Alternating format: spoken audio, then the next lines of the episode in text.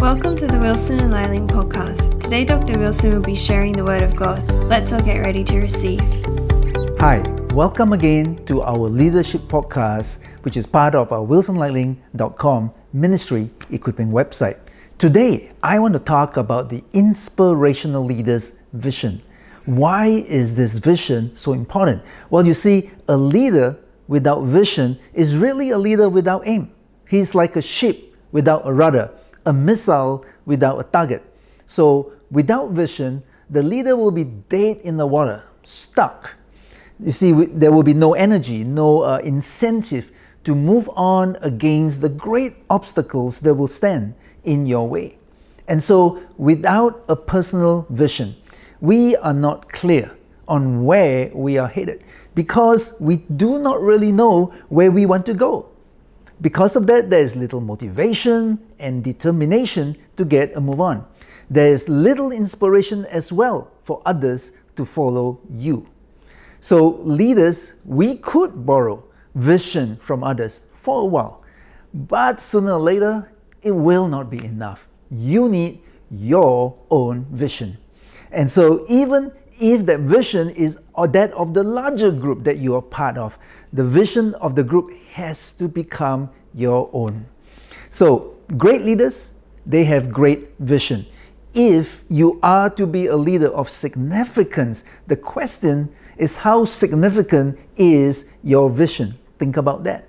My vision is that Hope International Ministries, which uh, uh, I currently lead as president, it's a church planting movement, and my vision is that it will have a global impact that it will transform lives everywhere by winning souls, making disciples, and planting churches. And one day, we hope that we will see at least 100,000 Christ centered disciples. So, what does a godly inspirational vision look like? Well, a vision really should be a clear, a mental image of a preferred future that has been inspired by God. It needs to be a, a clear mental image of how things should be in the future. It must not be fuzzy. It, it is a preferred future, a desirable future. It needs to be seeded by God into our hearts. Vision concentrates on the future. It's not about having more of the past or maintaining the status quo. It is about creating a better tomorrow in which the purposes of God are, are brought to pass through God's empowerment and guidance. You see, when we see the vision the Israelites had received from God of the promised land, it contains all those ingredients. The Bible tells us in Leviticus chapter 20, in verse 24. It says, But that's where God said, But I said to you, you will possess their land. I will give it to you as an inheritance, a land flowing with milk and honey. I am the Lord your God who has set you apart from the nations. Let me share with you some key components of such a vision. Firstly, it needs to be compelling. You see, a godly and a compelling vision will imagine a noble and a desirable future. It promotes a worthy goal that inspires sacrificial investments. It draws a strong interest, admiration, and evokes convictions for it. One that is faith inspiring and, and aligns us with God's purposes. We see the story of Nehemiah in Nehemiah in chapter 2. In verse 17 and 18, is recorded for us that I said to them, You see the trouble that we are in Jerusalem Jerusalem lies in ruins, and its gates have been burned with fire. Come, let us rebuild the wall of Jerusalem, and we will no longer be in disgrace.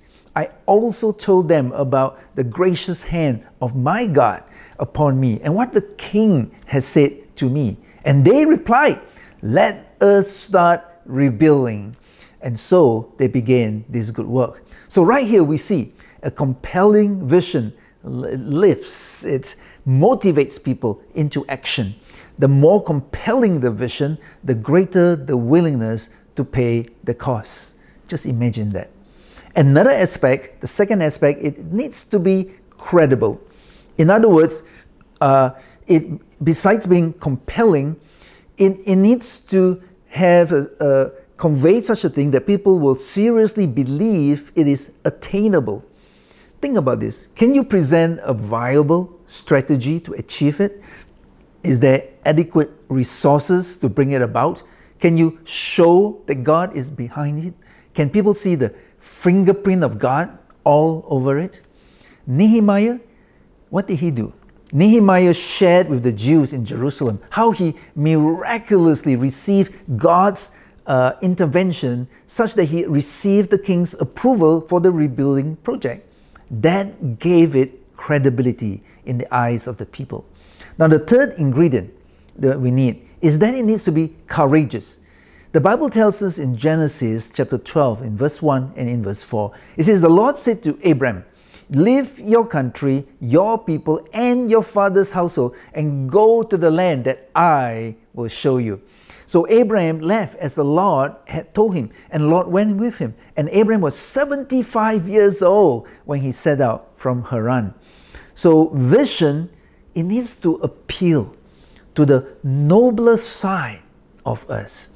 It must not be ordinary or mundane. It, it needs to inspire faith in the hearers. It demands courage from those who listen to it. It inspires its hearers to do great exploits that together we can achieve something greater. And so it needs to have something that stirs the courage of the people. And lastly, the fourth C I'll mention is that it needs to be communicable. What do I mean? Well, an inspiring vision is one that is easily communicated to others. It's easily understood for people to catch and to follow. It is best communicated in graphic language, in picture forms. It's coherent, it's memorable, and easily repeated. We saw how God spoke of the land that is promised, flowing with milk and honey. What a graphic, tasty, desirable image, and easy to remember for the people. Vision needs to have at least these four critical components. Let me now talk about the power of vision. You see, vision has tremendous power to impact the, the leader and his followers. Think about this. Well, the first thing that vision can truly do is that vision motivates. When we look at Acts chapter 20 and verse 24, Paul was saying this. He says, However, I consider my life worth nothing to me. If only I may finish the race and complete the task the Lord has given me, the task of testifying of, to the gospel of God's grace. So here we see Paul's Damascus experience of the resurrected Christ and the very command he received to preach the gospel to the Gentiles everywhere became the motivating vision in his life. This vision, it stirred him in a tremendous way to finish and to complete the task that God had given him. He was willing to forsake all things in order that he might fulfill the goal set before him. So, vision, it provides a powerful, intrinsic motivation to the leader. That is why the leader must have vision. If we are to lead a group, a church, a ministry, we must have a vision for where we want to go. Church leaders must have a vision for their church. A vision to see the members grow to be strong and biblical people from which church planters will come forth one day. A vision to see the church grow and even multiply so that we may extend the kingdom of God. A vision to see lives touch, that they may be healed, people may be made whole by the power of God. Such godly vision will motivate the leader to invest his life to bring that vision to pass. It must also motivate the leader in order that he might impart his vision to others. The vision to see the fulfillment of the Great Commission has greatly motivated me. The vision to see this world filled with Christ centered believers and vibrant biblical churches really has really captured my heart. See, I, am tired of seeing weak and ineffective Christians. I'm tired of seeing weak and ineffective churches who are being just trampled underfoot by the enemy. I desire to see a glorious and a victorious church that the scriptures speak of and which I know will be fulfilled one day. I want to be part of that kind of a church. So I long to see churches that will truly be salt and light in their communities because they're living out God's word in their daily lives. Churches that will bring the lost, the wounded, and make them whole in God once again. Churches that will not be inward looking, but great commission minded. Sending churches that will send missionaries and plant churches all over the world. That is how vision can motivate us.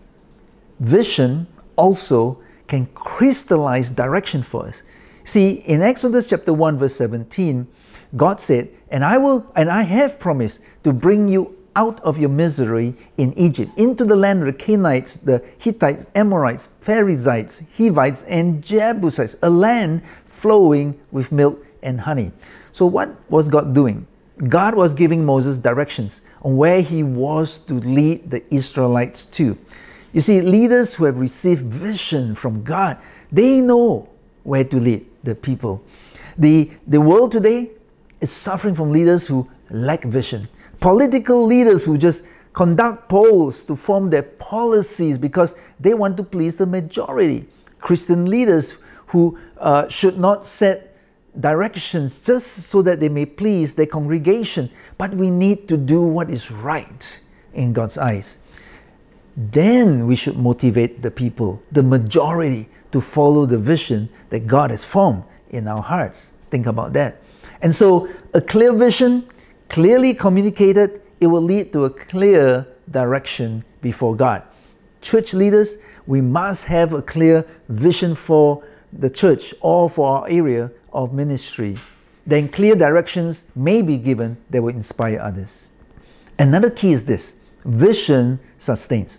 Difficult times will always come by, and in those moments, it is easy for the knees to weaken and doubts to enter. You see, a strong vision will enable us to focus on the goal ahead. Despite the agony of the troubles, people with vision are the key to sustain, and to hold the people together in such times. Leaders help to determine the morale of the people. When the people see the leaders move on, they will move with them. As soon as the leaders show signs of defeat and unwillingness to press on, the people will dissipate. That is why church leaders must not weaken in difficult times or lose their focus. Instead, we should be reminded of the vision that God has placed in our hearts and be encouraged in the Lord. When we first started the church, we had a number of challenging situations uh, at the time, it, it felt like all our hard work may be simply sucked down the drain. However, we were determined not to be discouraged. Instead, we were reminded again and again about the vision of a large, vibrant church that will be strong and biblical, something that God placed in our hearts. The vision kept our focus on God and on the task ahead all these years, it has encouraged our hearts, and it will continue to do so until the day we leave this earth. And the next thing is this vision helps us overcome obstacles. You see, Paul was able to declare in 2 Timothy chapter 4, verse 7, I have fought the good fight, I have finished the race, I have kept the faith.